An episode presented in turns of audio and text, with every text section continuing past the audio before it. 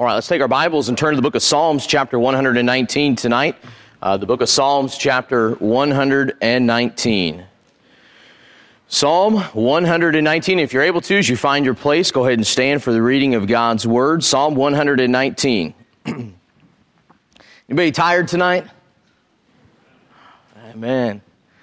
It's kind of that cold, kind of zapped all our energy, huh? So I'm I'm gonna, no. so I'm gonna preach tonight on what I have learned while working with Brother Jeff Glazman. I'm just kidding, I'm not. I was talking to Brother Jeff earlier today and I said something about preaching tonight. And I said, I'm gonna preach, and I gave him that title. He started laughing. And Miss Esther said, Well, it probably won't be a very long sermon then, amen? no. Appreciate the Glazemans. Have had a joy uh, getting to know Brother Jeff. I kind of really haven't gotten to know him much uh, until this last couple of weeks, and uh, I really like him. He's, he's a great guy. He's a great guy. Many, many, many, many, many trips to Home Depot, amen? So, two guys going to Home Depot, that's what I'm talking about right there. Amen. All right, Psalm 119. 119. We're going to begin in verse number 25. It's been uh, quite a while since we've been in Psalm, since I've been in Psalm 119. And uh, so we're not going to go back and rehash uh, the first 24 verses and really kind of want to, I, I, did not plan it this way. When Pastor had asked me uh, last week to be ready to preach tonight, I began praying and immediately uh, God laid Psalm 119. We started this this year. Uh, while Pastor was gone and he'd asked me to preach, I started a series in Psalm 119 and hadn't been in here in a while because of other things going on. And, and a couple times, Pastor said, Hey, I'd like for you to preach along this topic.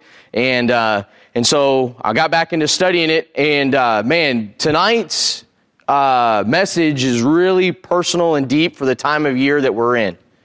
And uh, it's going back and forth to Home Depot and being in different stores, getting stuff for uh, the nursery remodel, you find a lot of people, even in St. Joseph, uh, that are very discouraged right now.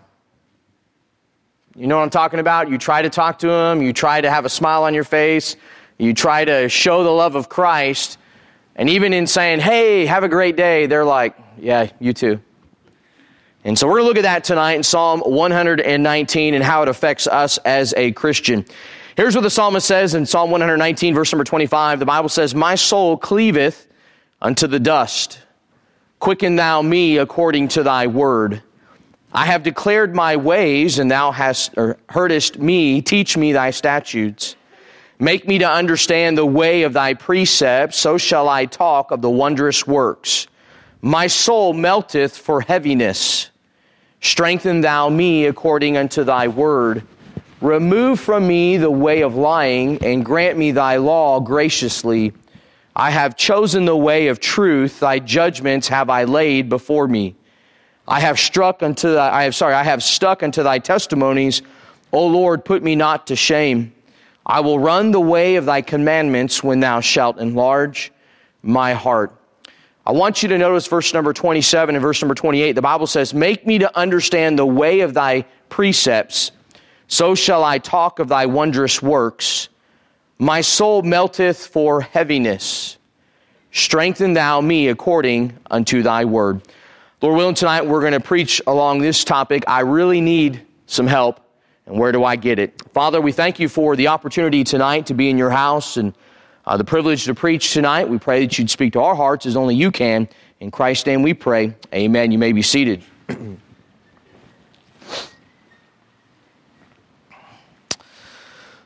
what should be the most joyous time of the year that we're entering in, the time of Thanksgiving and the time of Christmas, uh, the New Year's, a time where it seems like things just are supposed to slow down a little bit, maybe take a little bit extra time with family or just a little bit extra time contemplating and being thankful for the things God has done in our life or has done this year in 2022. Uh, for many, it's a very hard and difficult, lonely, and discouraging time of year.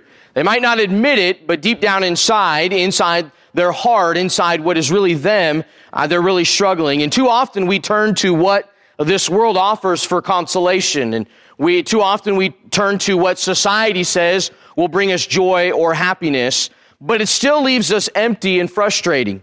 Truthfully, tonight we find ourselves really wishing sometimes that we had help in dealing with life's issues and the things being thrown at us. And if we're honest with ourselves and maybe with our brother and sister in Christ, we all face times of difficulty, do we not?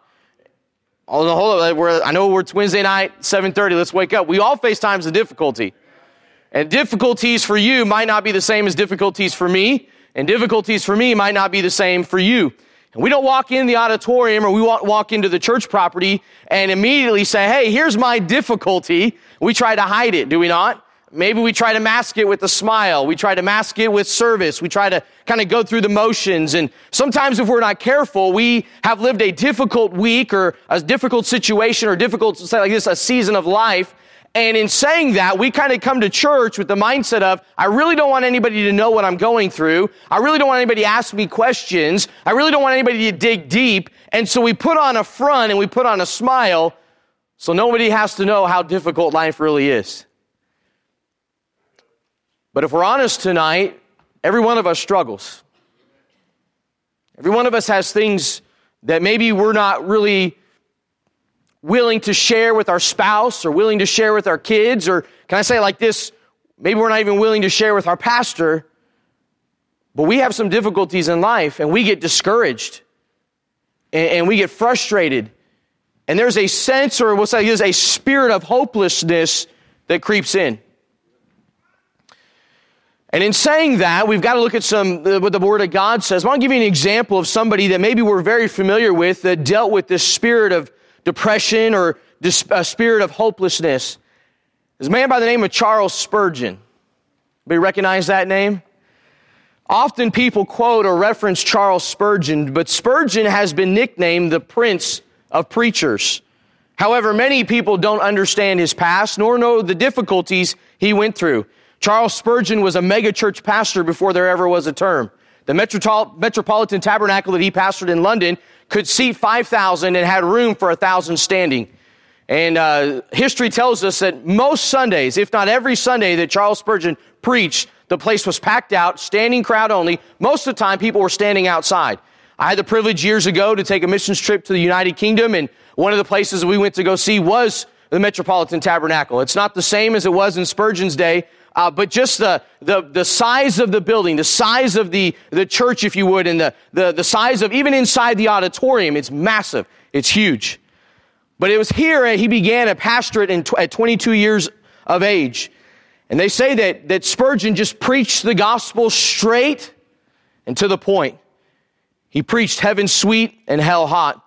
But in his early 20s, after becoming a dad to uh, two twin boys, he began a service, at a service where there was thousands in attendance, when a heckler stand, stood up and yelled, fire, fire, fire. You can imagine six, 7,000 people hearing fire back in the 1860s, what transpired. And people ran on out and trampled over each other. And here's what took place. The resulting panic left seven people dead within inside the auditorium and 28 seriously injured. Newspapers across London, because they didn't have social media back then, cruelly and mercilessly blamed Spurgeon for the loss of life. The senseless tragedy and the public accusation nearly broke Spurgeon's mind. Uh, his wife would then record years later that there was times, uh, two weeks after that event, within those two weeks after that event, before he got back in the pulpit, that Spurgeon would look at his Bible and just weep. He had a spirit, a sense of hopelessness, of helplessness. Spurgeon's mind would carry those images throughout most of his life. And two weeks after his tragedy, Spurgeon would once again get back in the pulpit at Metropolitan Tabernacle and preached to a packed auditorium. Except this time things were different for the young preacher. And as he preached that November morning, Spurgeon made the following statement, quote, We are different, each one of us. But I am sure there is one thing in which we are all brought to unite in times of deep sorrow, namely in a sense of helplessness. For somebody who was the prince of preachers, for somebody who, who, who we as, as Baptists and even Christians in general quote to this day, Spurgeon suffered with depression. Spurgeon suffered with hopelessness and helplessness. And so we find ourselves here in Psalm chapter 119 and specifically within verse number 25 through verse number 32. And we come to this point where as the psalmist is writing these verses, there's a sense of hopelessness or a sense of helplessness that we find within the scripture. And we find here this, that the ultimate need that we have in our life is not, listen, it's not medication. It's not a, a sense of belonging. The ultimate need we find in our life through this text is we need God's word in our life. And so often we live in a society that is trying to fill the void, uh, trying to fill the void of depression and trying to fill the void of hopelessness and helplessness. And we're struggling and man, just can't get, seem to just can't get the upper hand. And we seem to be keep going through trial after trial after trial and try this and try this program and post this on Facebook. Where is the word of God in our difficulties? Where is the word of God when it comes to finding hope and finding strength and finding what we need? I'll give you an example. In a situation involving the law, we might consult a lawyer. In making a monetary decision, we might seek help from a financial advisor. Unless he happens to be the CEO of a crypto company that's going bankrupt. Don't ask that guy, right? That's all he does is give money to the Democrats. There we go. How about this? How about a matter concerning our health? What do we do? WebMD? Google? Saw, I saw a great, great shirt this week. This guy was walking out of Home Depot. Walking out of Home Depot. We were at one of the trips at Home Depot. He said, on the shirt says, I don't need Google. I have a wife. It's good. That's good right there. I, was, I, I, could read between the lines there, Brother Mike. I thought, man, that's a good shirt right there. I don't need Google. I have a wife. Amen. But listen, if we have a, if we have an issue concerning our health, we often visit our doctor, a physician. We seek uh, uh, professional help, if you would. But what about concerning a spiritual issue in our life? Should we consult our pastor? Should we talk to the man of God that God has placed in a position of authority, in a position, can I say this, a position of care and compassion in our life? No, no, he's more than just somebody who stands up here and he preaches Sunday morning, Sunday night, Wednesday night. He's more than just somebody that stands in the back of the door and shakes your hand as you go on out. He's more than somebody who shows up when you're at the hospital. He's more than somebody who just shoots you a text and says, Hey, I'm praying for you. No, no, he's somebody that God has put in your life and put in my life that we can go to, that we can say, Hey, I'm struggling right here in this part of my life. And no, I haven't talked to anybody else, and I maybe haven't shared some things with my spouse or, or with somebody else, but I, I just, I need some biblical counsel in my life. I need some hope. I need some help. We face things in life, and sometimes our mindset is this I have everything figured out. I don't need anybody's help or advice. However, that's the wrong mindset to have and often leads to major mistakes in our life. Truth is, we don't have the wisdom we need to live life with no regrets and no mistakes. If you live, if you live long enough, you can think back to the mistakes you've made in life. You can think back to the mistakes and the, the shortcomings, and you're like, man, if I had known what I know now, I never would have made that decision. So what helps us? What encourages us? What motivates us to live life even in this time of year when everybody else seems hopeless and everybody else seems just that they hate life? Well, the psalmist reminds us here in Psalm chapter 119 that there's one sure place that you and I as children of God can go to, and that's the Word of God. So let's look at it tonight. Look at verse number 25. We're going to start off there, verse 25, and kind of walk our way through this psalm. And then when we get done, we're done. Amen. Here's what the Bible says. My soul cleaveth unto the dust Quicken thou me according to thy word. So here's where we ought to find God, strength or hope uh, in God's word is in times of affliction. In times, the psalmist opens the stanza of the poem, he reveals the situation in which he finds himself. Notice what he says. He says, my soul cleaveth unto the dust. It's a very similar expression that we find here in Psalm chapter 119 that we find in Psalm chapter number 44, verse number 25, where the psalmist says this, our soul is bowed down to the dust our belly cleaveth unto the earth. You see, the writer is conveying here the fact that he has been brought low. Can we be honest? There's things we go through in life where we just, from a, from a physical, from an emotional, from a spiritual level, we feel low. We go through difficulties in life. Let's just be honest, where we don't feel happy, we don't feel excited. No, no. We go through storms and trials in life and we're not, our first response isn't like, praise God for this trial. Praise God for this storm. I've yet to find somebody who that's their mindset, myself included. Brother Brand, I'm like, are you serious? God, another one? God, are you serious? Another one? Like, really, do I have to go through this again? Do I have to face this difficulty again? Lord, you, you said you never leave me, never forsake me, but God, really, again? No, that's our mindset sometimes. And here the psalmist in verse number 25, he talks about that time of affliction. He says, my soul cleaveth unto the dust. He's been brought low. And listen, you and I get to points in life and struggles in life and maybe in our jobs and our marriage or just maybe things we're going through and the way that Satan tries to affect us and the way that Satan tries to battle us and the, the spiritual warfare that takes place. And we are brought to a low point in life. We struggle. We get discouraged. Man, we might not want to say, well, I'm, I'm feeling really discouraged. I'm feeling really depressed. I'm feeling really sad. We might not want to say that because of maybe some negative connotation, but the truth is, we've all been there. We've all been there. We've all been to a dark place in life. We've all been to a dark place and, and brought low. I mean, it's been recorded in history that, that Winston Churchill during World War II often spoke of what he referred to as the black dog.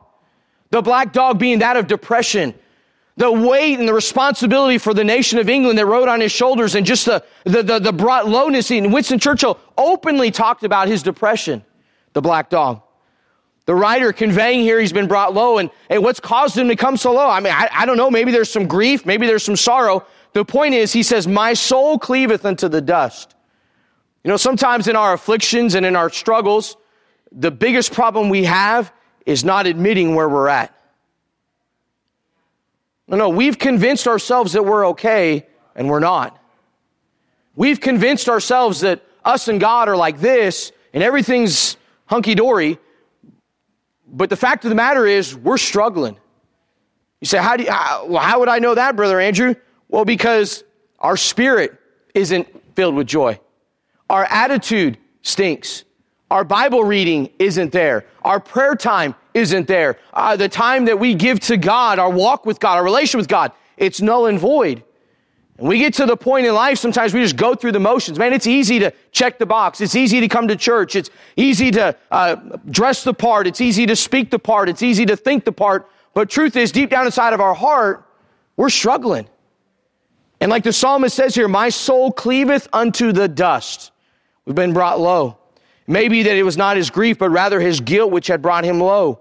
How often we have reflected on some foolish choices which we've made or decisions or things that we've done and we get to this point where the devil just climbs on our back. Does he ever do that to you? Devil climb on your back, you do something you shouldn't do, you make a mistake, you watch something, you see something, you say something, uh, whatever the case is, and God convicts you, and it's like, Lord, would you please forgive me? And listen, God forgives us, but at the same time, Satan's like, I'm not going to forgive you, and I'm not going to forget about it. And it's like the devil literally climbs on our back. And while we might, listen, while our relationship with God uh, might be what it ought to be, man, the, the spiritual warfare that takes place in our life is real. And the devil beats us down and beats us down and beats us down. And here's what transpires. We try to go to the Word of God and we try to get to that point where we're like, man, I need to be encouraged. David encouraged himself in the Lord. Man, I need to get my Bible. I need to spend some time praying to God, but I still feel this discouragement man, maybe we're just allowing Satan to get victory in our life because of the affliction. But notice here the latter part of verse number 25. The first part, he says, My soul cleaveth unto the dust. And he speaks of that affliction, right? But watch what he says here. He says, Quicken thou me according to what? Thy word. No, right off the bat, here, here's the amazing thing. The psalmist acknowledges the, the affliction and will say like this, the hopelessness, the helplessness that's in his life. He acknowledges, my soul cleaveth to the ground. I'm discouraged. I'm frustrated. I feel low as all get out. And, and man, I'm just, I'm at a low point in life. And immediately he turns to the word of God. No, no, he doesn't go to Facebook. He doesn't go to a self-help book. Look what he says. He says, quicken thou me according to what? Thy word. Thy word. Listen, the hope that we need, the help that we need is found within the word of God. Here's the solution. We got to quicken ourselves to the word of God. The word of God has the power to direct us to the answers to our situation. That word quicken right here in verse number 25 means this. It means to live or to revive. So here's what the psalmist ultimately is saying here. He says, quicken thou me or revive me, O Lord. Revive me, O Lord. Turning to God is the answer. And it's easy for us to go through life and constantly constantly go look at struggles and struggles and struggles and struggles. And we can look at society, we can look at the politics, we can look at the finances, we can look at different situations and go, I don't see God in this, I don't see God in this, I don't see God in this, I feel lost in this. Man, God, where are you at in this? Man, God, I'm just so discouraged. I feel so helpless, so hopeless in what's taking place in my life. Yet, I'm going to turn to you. Yet I'm going to find, I'm going to put my, I'm going to put my face in your word. And I'm, I'm going to share toward the end of the sermon, we're going to go to a different passage of scripture. But man, I'm going to, I'm going to share a, a portion of scripture that has been influential in my life just in the last couple weeks that God's just kind of been like, Psh. it's been an encouragement for me personally, just in my walk with God.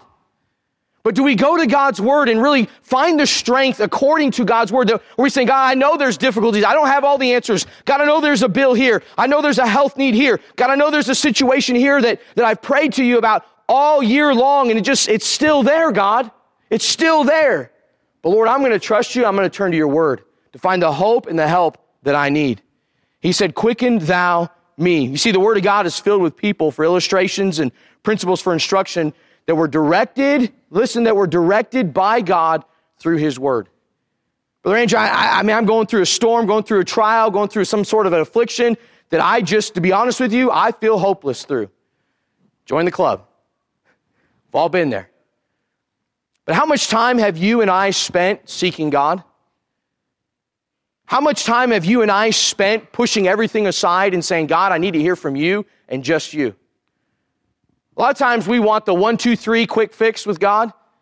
No, no, we go through storms, we go through trials, we go through some affliction in life, whether it's whether it's uh, physical, whether it's emotional, physical, uh, whether it's uh, spiritual, whatever the case is, and we go through these afflictions, and we want God just to snap the fingers and it's fixed, it's done. And yet we don't want to spend the time going to God's word saying, Lord, I need something from you.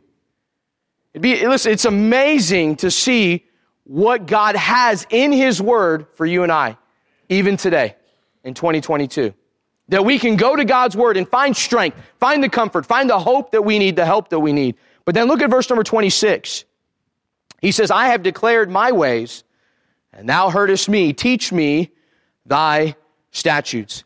Not only did he find the help from God, and when it came to his came to the uh, the affliction that he was facing, but then number two, I want you to notice here, his his tone kind of changes a little bit in verse 26. He says, "I have declared my ways." Well, what's he talking about there? There's an admission that he gives, the psalmist gives here when it comes to his walk with God. It almost seems this that the psalmist is carrying on a conversation with the Lord in his hour of affliction. It's almost like there's this conversation going on, like, God, I, I know I'm going through this storm. I know I'm going through this affliction, this trial, uh, but I need to have this conversation. There's some things that I need to admit, or there's some things I need to get off my heart. Watch what he says. I have declared my ways. I find that interesting because he doesn't say, I have declared others' ways, or certain people. He's said, I've declared my ways. When was the last time you and I went to God and said, Lord, here is my problem. Here is my struggle. Here is my shortcoming. Here is my difficulties. No, no, we can pray. Listen, we can pray for our kids. We can pray for our spouse. We can pray for our pastor. We can pray for our church. But when was the last time we went to God and said, Lord, I'm not where I need to be? The biggest mistake we make as Christians is forgetting where God brought us from. When you and I forget all that God's brought us from, pulled us out, and established our goings and set our feet, when we forget those things, when we forget what He's done, man, we're headed down the wrong road. We're missing out on the sweetness of the fellowship of God. But he says, he says, I have declared my ways. Listen what he says. He says, and thou heardest me. God, it wasn't just that I poured my heart out to you. It wasn't just that I said a few words. But God, as I spoke to you, you heard me. And watch what he says. Teach me thy statutes. Teach me thy law. Teach me what I should do. There's a confession that he gives here. I've declared my ways. And his cry is this, simply this, teach me thy statutes. You see, the psalmist understands that the answer to his hopelessness, his helplessness, is found in God's word. The answer to our crying out to God will be found on the pages of scripture. Charles Bridges, in his exposition of Psalm 119, said this about verse 26. That was a great quote, so I went ahead and typed it out so I can read it so I don't fumble it. He says this about verse 26. He says, It is a beautiful description of the quote, simplicity and godly sincerity of the believer's walk with God. He spreads his whole case before his God, declaring his way of sinfulness, of difficulty, and of conduct. The showing of ourselves to God, declaring our ways of sin before him without deceit, is the short and sure way of help. So you say, well, okay, well, how does that apply to me, Brother Andrew? When you come to God in prayer, do you come, ever come to God in prayer with reservations?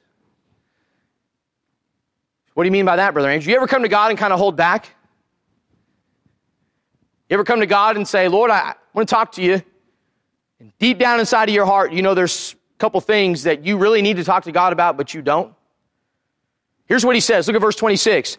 I have declared my ways. Here's what the psalmist is saying tonight. Here's what he's saying I didn't hold back. I, I didn't hold back the inner part of me. I, I'm struggling right here in verse 25 with the affliction. My soul cleaveth unto the dust. But because I'm at this low point in life, and because I'm at this trial, I'm mean, whatever the case might be, I'm not going to hold back and I'm going to declare my ways. We want God to work in our life. We want God to answer our prayer. We don't want to live with depression and we don't want to live hopeless and don't, don't want to live helpless. But yet, do we hold back from God? Are we willing to say, God, here am I. Here's all of me. Or are we telling God, God, here am I, but you can only have this part right here because this part over here is mine. He says this, I have declared my ways and thou heardest me. Teach me thy statutes. God, I need your help. Lord, I need, I need some strength. God, I need some understanding. I need some direction. God, I know you heard. God, you responded. Well, it's not quite what I expected. I'm going to do what I want to do. It's not what the psalmist says. Look what he says, the latter part of verse 26. Teach me thy statutes. There was already a commitment within his heart. There's already a commitment within his life that he was going to do exactly what God wanted him to do. Where are we at in that tonight? When we cry out to God, when we beg God, when we, we, we pour our heart out to God at the altar, at home, or in the car. Uh, uh, uh, Monday night, we were going through discipleship and talking about prayer. And, and um, you know, one of the things we talk about prayer is that you don't have to be kneeling beside your bed, hands folded, head bowed. Uh, prayer can be ri- driving in your truck. Amen. I'm thankful for that. Hopefully, with your eyes open while you're driving your truck. Amen. Uh, listen, prayer, prayer could be sitting in, listen, prayer could be sitting in the chair at the doctor's office. Prayer could be sitting in the chair at the dentist office. Amen. Praise the Lord for that. Prayer, listen, prayer isn't something that we just have to, you have to do it this way or God won't hear you. God won't hear. No, no. I am thankful that I can go to God 24 7.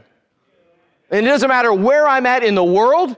It doesn't where I'm at. Uh, it doesn't matter where I'm at in life. That I can go to God in prayer and have an honest, open conversation with God. But do we take advantage of that? Or are we stuck on the mindset of, well, when I go to bed, I'll roll over, fold my hands, and I'll pray and I'll talk to God. Man, we have the joy of talking to God whenever and wherever we want. Do we take advantage of that? Man, are we just driving down the road? Lord, thank you for the, this 25 degree weather. Praise the Lord. I know for Brother Marty, it's probably a heat wave the last couple of days. All of us are in our parkas. He's walking around in a short sleeve shirt going, hey man, it's good stuff. No, but seriously, do we go to God and say, Lord, I, I, I, I'm declaring my ways. Lord, I know you've heard me. God, would you teach me your statutes? Lord, I'm willing to walk. I'm willing to do whatever you want me to do. Why? Because I feel helpless. And you and I in this life, in 2022, no matter how much money is in our bank account, no matter how much food's in our refrigerator, and no matter what good things are going on in life, deep down inside, listen, there is some helplessness in our life. There's a struggle. So, well, I'm not, I'm good, Brother Andrew, I'm good. No, no, we've all gone through it. We're coming to that time of year right now where families are going to get together. families are going to get together. Things will be said, things will take place. Maybe we'll have some memories of people who aren't no longer here. They've, they passed on, whatever the case might be. And it's very easy for us to fall in that trap of just being like, man, life is so hard. It's just miserable. God doesn't want us to live that way. Look at verse 27, what he says here. He says, Make me to understand the way of thy precepts. So shall I walk, sorry, so shall I talk of thy wondrous works. Having confessed his need to God and having determined to walk according to God's word, the psalmist now in verse number 27 makes a plea. Here's what he says Make me to understand the way of thy precepts. You see, his desire to be obedient he, eh, sorry, he desires to be obedient, but he longs to understand. It's not just the fact that he wants to obey God, but he wants to understand what he's obeying why he's under, obeying it. Although blind obedience is better than disobedience, understanding obedience is best. Parents, when you raise our kids, we have the responsibility to raise our kids. Do we, do we tell our kids, hey, do what I say, and just because I said it, just go ahead and do it? I mean, think about it. If you have a young child, you're not going to let them go play out in the street. Cars running back and forth. Uh, one of the things when we redid the, uh, the parking lot, we, we were looking at the plans for the parking lot. One of the things that was discussed with McFadden and obviously with Pastor in the office uh, was this location down here on the east side of the building. And for years, for years, people flying through the parking lot, flying through the parking lot on the south end. And there's been times we've uh, we have a truck with the trailer backed up to these south doors, there's just enough room for a car to come by and flying through the parking lot, kids and buses and everything else. That's one of the reasons why we put the, the curved area out there so they had to slow down and go around. But even today, I was doing some, some work in the building, just watching people fly on down, just speeding on through the parking lot. I'm like, man, I really want some spike strips just to throw on out there. Just like open up the south door and go, whoa, there you go. But no, you're not going to tell your kids, hey, kids, don't go out in the street. Because what are they going to say? Why? Because I said so? Because I said so. I'm the, I'm the parent. No, no, you're, what are you going to tell them, Brother Joey? Uh, because you're going to get run over.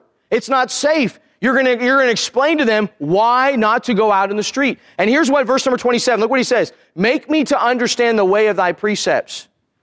God, God's not up in heaven going, man, I really want the Christian life to be difficult. I really want it to be hard. I really want it to be a chore to read your Bible. I really want it to be a chore to pray. I really want it to be a chore to come to church and serve me. No, no. He says, make me to understand the way of thy precepts. So shall I talk of thy wondrous works. When we allow God to work in our life, when we allow God to speak to our heart, when we allow God to do things in our life that only He can do, you know what it causes us to do? It causes us to speak of Him. Causes us to give Him glory. It causes us to look at life and its trials and its afflictions and its tribulations and all the struggles that take place. It allows us to take a step back and go, man, I know I'm going through a storm right now, but God's still good. Man, God still has a plan. God still has a purpose. God still has a desire and a design for my life. He says, make me to understand the way of thy precepts. So shall I talk of thy wondrous works. As we read the word of God and the Holy Spirit illuminates the understanding in our life, here's what takes place. We find help. No, we find help in the Word of God. We find hope in the Word of God. We find assurance in the Word of God. Man, I didn't walk in tonight going, well, it's Wednesday night, it's church. Whew. Man, I really hope that I'm saved. Man, I, mean, I really hope that I'm saved. I mean, I got to preach tonight. I really hope that I'm saved. I didn't come in, I didn't come in second guessing my salvation. I might have come in second guessing whether or not I should be preaching tonight, but I didn't come in second guessing my salvation. Why, Brother Andrew? Because I'm confident in my salvation based upon the Word of God, based upon what I did June 10th, 1991, as a seven year old boy. Man, I'm confident in what God's done. Why? Because I find it in His Word. I understand it from the Bible. You know why we struggle with our spiritual life many times is because we don't understand the Bible. Brother Andrew, it's hard. I know it's hard. Man, I went to Bible college. Been in ministry all these years. I've read books, heard lots of preaching. And there's times I'll look at a passage and I'll be like, Google? right? Come on, let's be honest. There's times we look at things in the Word of God and we're kind of like, yeah, that's a good question to ask Brother Andrew or Pastor on discipleship on Monday night, right? That's a good question. Let me write that one on down. No, no, there's things that we look at the Word of God and we, we might struggle with, but that doesn't mean we shouldn't try and endeavor to understand God's word. That doesn't mean we shouldn't put forth the effort to really understand what God has for us. Well, why, why would I need to understand what God has for us? Well, maybe that's why we live hopeless. Maybe that's why we live helpless. Maybe that's why we're struggling through life or we don't seem to have the confidence and the joy God wants us to have because we have just purpose in our heart. And that's just the Bible. I open it at church. I open it during devotion time. I open it when we're doing something special, but I really don't dig deep in God's word to find the strength and the hope that I need. The latter part of verse number 27, look what he says here. He says, So shall I talk of thy wondrous works. Here's the promise that the psalmist makes. He says, Hey, as I understand the word of God, I'm going to talk about it. Hey, as I understand the hope and the help that I get from God's word, I'm going to talk about it. Notice what he says. Look what he says. He says, Make me to understand the way of thy precepts, so shall I talk of thy wondrous works. Well, how do you understand God's wondrous works? By finding the hope and the help you need through God's Word, by understanding what God has for us. And I can go, man, I, have been there. I've been in that part of my life and I felt low and I've been, I've been struggling and been dealing with this, these thoughts and been dealing with the, the trials and the afflictions of life. But man, there's so much strength in God. There's so much focus I can have in my heart and my life when it comes to God and his, my relationship with God. Well, where did you find that, Brother Andrew? In His Word. Man, I find, I found the help that I need in God's Word. Too often we're looking at everything else to find the help and the hope that we need. That's not God's plan. That's not God's way. So he says this in verse number 28. He says, My soul melteth for heaviness. Strengthen thou me according unto thy word. When he says there, My soul melteth for heaviness, There's a reminder, I, I feel like we look at this, that sin always leads us to heartache. There's not a person, say like this, there's not a person in their right mind that would say, you know what? Man, I've lived a life of sin and it is absolutely phenomenal. You ever, you ever meet anybody like that, Brother Nathan? Ever meet anybody like that, Brother Terry? Man, I've lived a life of sin and man, it has been amazing. I have yet to meet anybody who has that testimony.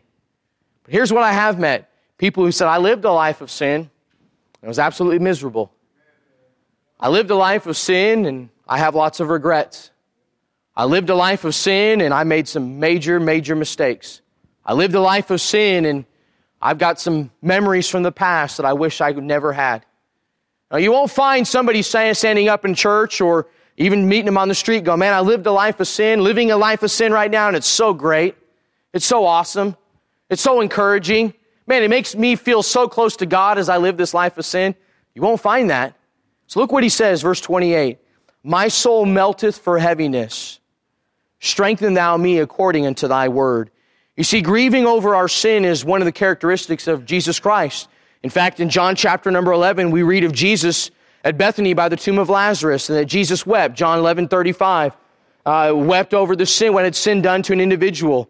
We find this in Luke chapter number 13 that Jesus wept over what sin had done to a nation, the nation of Israel. He realized the fact in Luke chapter number 13 that he was going to have to follow the, the Father's command, and the Father's will, that he would go to the cross to bear the sins of all mankind. See, the sinful and hardened hearts of the religious leaders had resulted in the rejection of Jesus, their Messiah.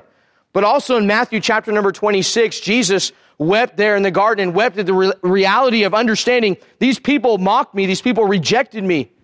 Man, these people recognize that I have, I have life in my hands. He says, My soul melteth for heaviness. Strengthen thou me according unto thy word. You see, sin not only breaks God's law, but it breaks God's heart. One of the, uh, one of the signs of a believer is actual sorrow over sin. I want to read this verse out of Ezekiel chapter number 9.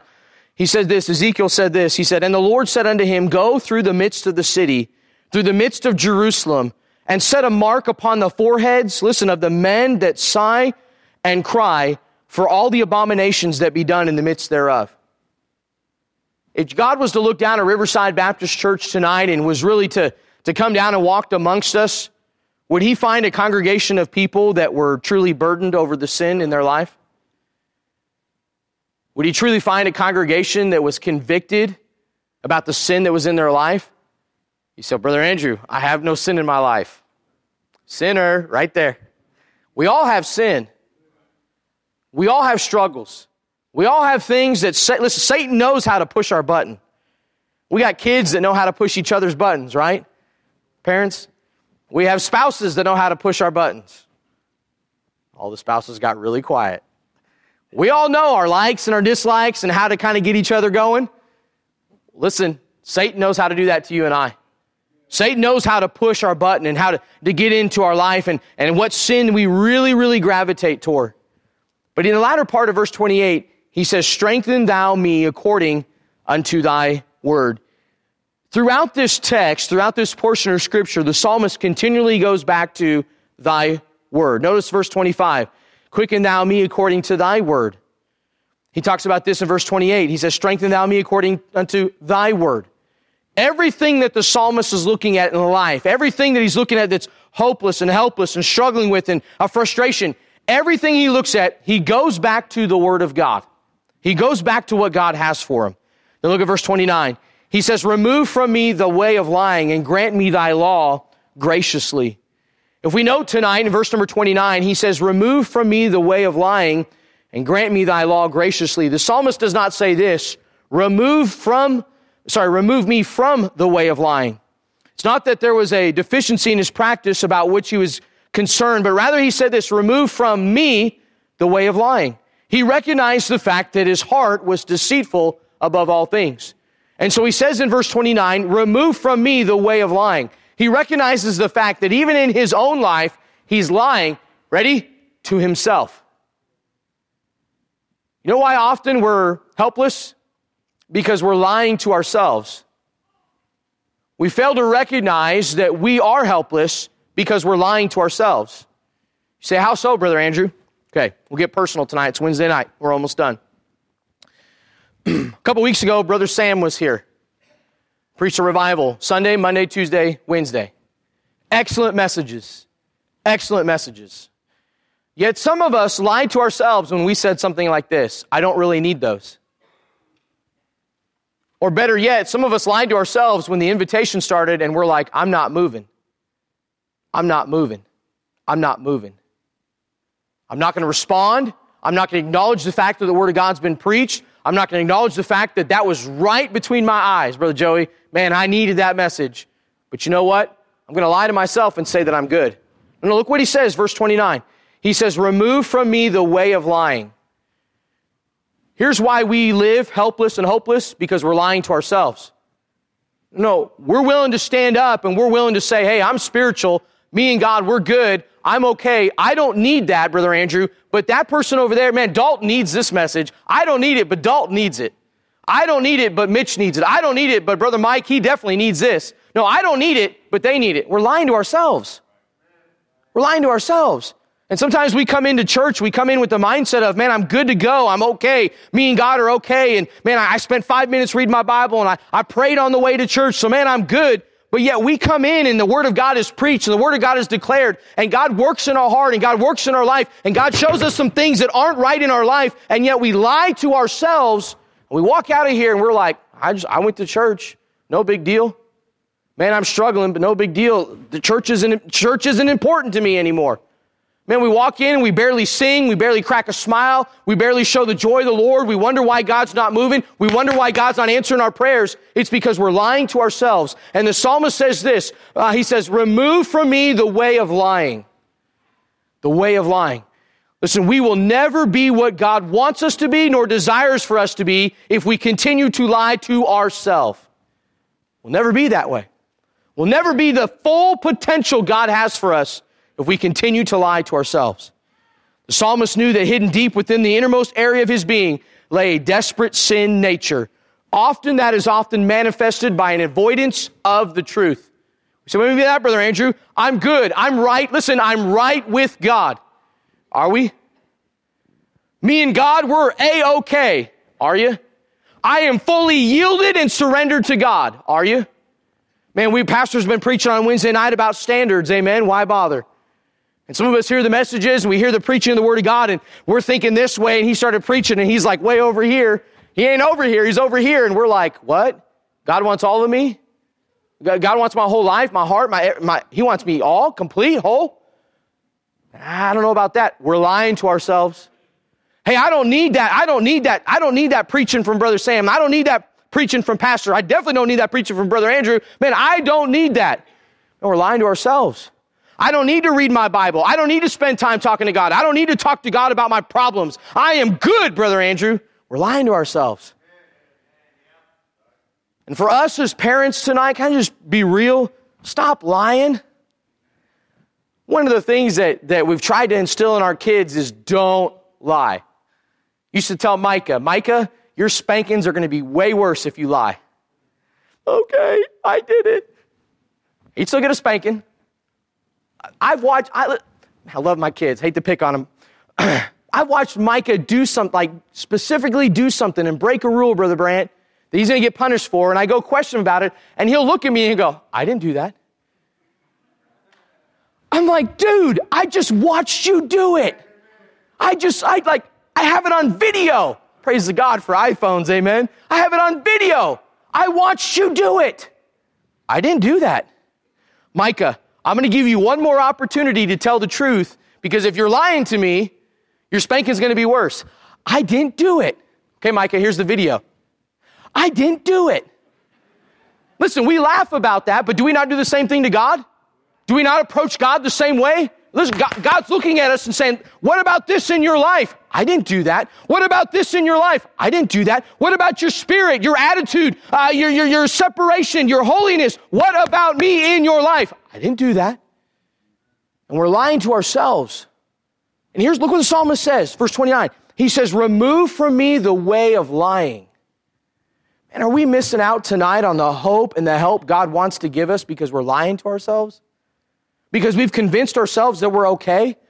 And just because maybe we've been in church our whole adult life, and we've been in church, I've been in church since I was like six, seven years old. Been in church my whole life. My whole life. But am I lying to myself when it comes to my walk with God? Look what he says, the latter part of verse 29. He says, and grant me thy law graciously. He says, hey, I'm going to acknowledge that I've made some mistakes. I'm going to acknowledge that I've lied to myself. I'm going to acknowledge that I've fooled myself, per se. But man, I need some strength from God. Because then he says this in verse number 30 through verse number 32. Watch what kind of the tone changes a little bit. He says this I have chosen the way of truth. What's the opposite of lying? Truth. Hey, here's the truth tonight you're a sinner. I'm a sinner. Here's the truth tonight you and I deserve hell. No, no, no. I don't care who you are. You and I deserve to die and go to hell. Here's the truth tonight God loves you and I. Here's another truth tonight. So does Jesus. He died on the cross for your sin and my sin. Here's another truth. He desires a daily relationship, ready? With you. Not just with the preacher, the man of God, the pastor, but with you and I. You see, the same God that Pastor Marshall talks to every day is the same God that you and I get to talk to. The same God that illuminates Scripture for our pastor is the same God that gets to illuminate Scripture for you.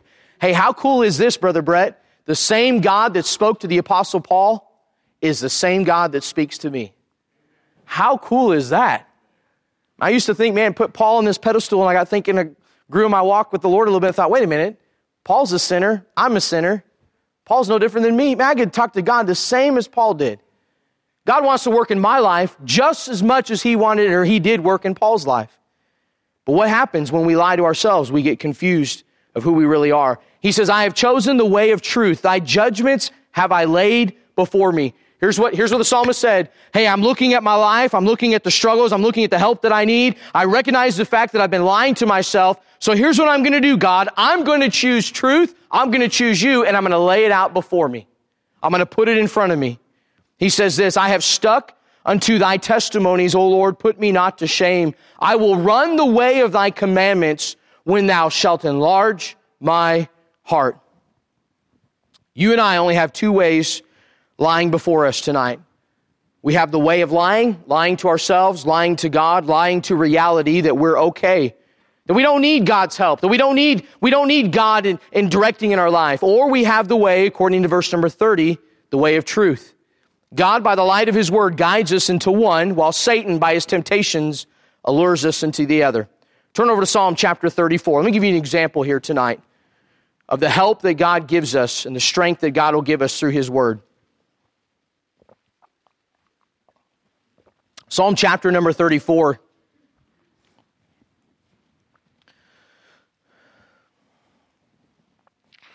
My Bible reading uh, about last two weeks, I was talking to teens in Sunday school on Sunday. I've been in Psalm 34, just really reading it, reading it, meditating upon it, going back over it, trying to memorize it.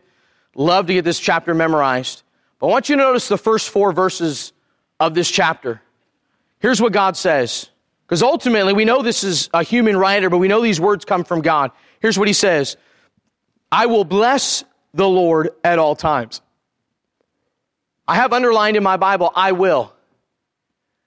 You see, there's a determination that you and I have to make when it comes to our walk with God, when it comes to the truth of God's word. He says, I will bless the Lord at all times. Through the difficulties and the good times, through the storms and the joys. Through all of life, I will bless the Lord at all times. Now watch. His praise shall continually be in my mouth. When was the last time you really praised God? No, no, not during, not during a song service, but really just praise God. Praise God. Lord, I want to thank you for your goodness. Lord, I want to thank you for salvation. Lord, I just want to praise your name, who you are. Man, the God of all God, the God, the one and the only, Jehovah God. You're my God. The last time you praised God. He says, My soul shall make her boast in the Lord. And we teach our kids not to be boastful about themselves or about their accomplishments. I want to boast about God and what God's done. He says, I will boast, what he says here, in the Lord. The humble shall hear thereof and be glad. Here's what he's saying. He's saying, even those that don't want to say anything, even those that don't want to mention how good God is, I'm going to boast so much about God that they're going to hear it. No, no, those that, those that want to be humble, those that want to keep recluse, no, no, they're going to hear about it. Verse 3 Oh, magnify the Lord with me. It's not just the fact that he desired to magnify the Lord, but in the context of this scripture, in the context of the Psalm 34, there's multiple people involved. He says, Oh, magnify the Lord with me. Hey, hey, let's, let's magnify God together. Man, what do we do when we come in and have a church service? Well, you said, Brother Andrew, we, we sing and we give of our tithe and our offering and we have special music, we have the Word of God. Ultimately, here's what we're doing. We're magnifying the Lord. And the psalmist says, Oh, magnify the Lord with me, watch, and let his, us exalt his name together. Let us exalt his name together. Man, there is something special about a church service when everybody comes in and the songs are being sung and everybody's singing, right, Brother Bronner?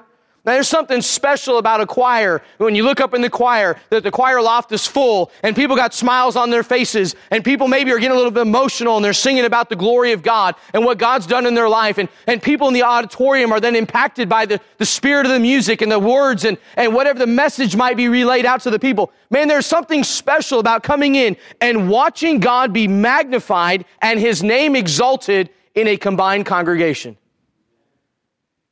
No, no, it's not just coming in gone, well, it's time to sing. 250 under the blood. Okay, we're going to sing 250 under the blood.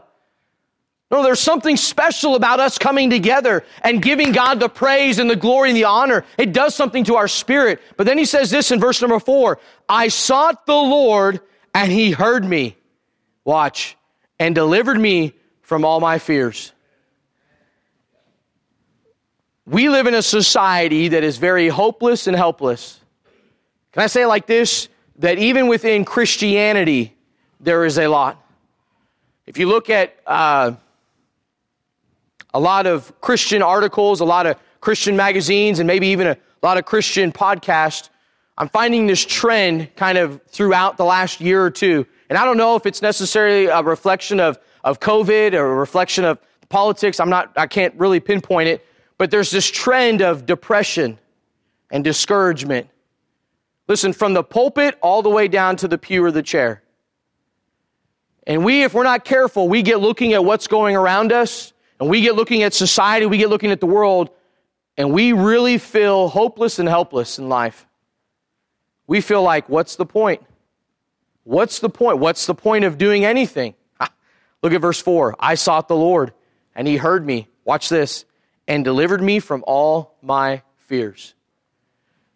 You and I can live life hopeless and helpless, but God says, I've got your hope and your help right here, but you got to get in it. Psalmist says, Hey, the only answer I have to feeling this way, the only answer I have to feeling helpless and hopeless and discouraged and depressed and just frustrated at life and have so many questions and no answers, the only answer I really can come to is this God's Word. There's a reason why our pastor says, read your Bible. There's a reason why pastor encourages us, read your Bible. Get in God's Word. Because if you and I just come to church Sunday morning, Sunday night, Wednesday night, and that's the only time we open up our Bible, we're missing out on what God has for us. We don't have to live hopeless. We don't have to live helpless. God has the answer right here. But it's up to you and I to get in it, find what we need, and apply it to our life. Let's stand tonight, every head bowed, every eye closed. Father, we thank you for the privilege it is, again, to be in your house tonight. Lord, I don't know how the message might have spoke to hearts this evening, but Lord, I know this, that you desire that we don't live life defeated, that we don't live life discouraged, we don't live life depressed, and maybe we're going through that right now. Maybe our spouse doesn't know about it. Maybe our parents don't even know about it. No one might know the struggles that we're going through. But deep down inside, Lord, we're feeling empty. We're feeling like, what's the point? We're just discouraged. We have no joy. We're just kind of going through the motions. Even when we come to church, we're just kind of going through the motions. And we don't really know the answer but the psalmist gave us the answer tonight, and the answer is Lord, it's not more money in our bank account. It's not a nicer car. It's not a bigger house. It's not another hobby. It's for us, your children, to turn to the Word of God to find the strength, to find the understanding and the hope that we need. Lord, help us to do exactly that tonight.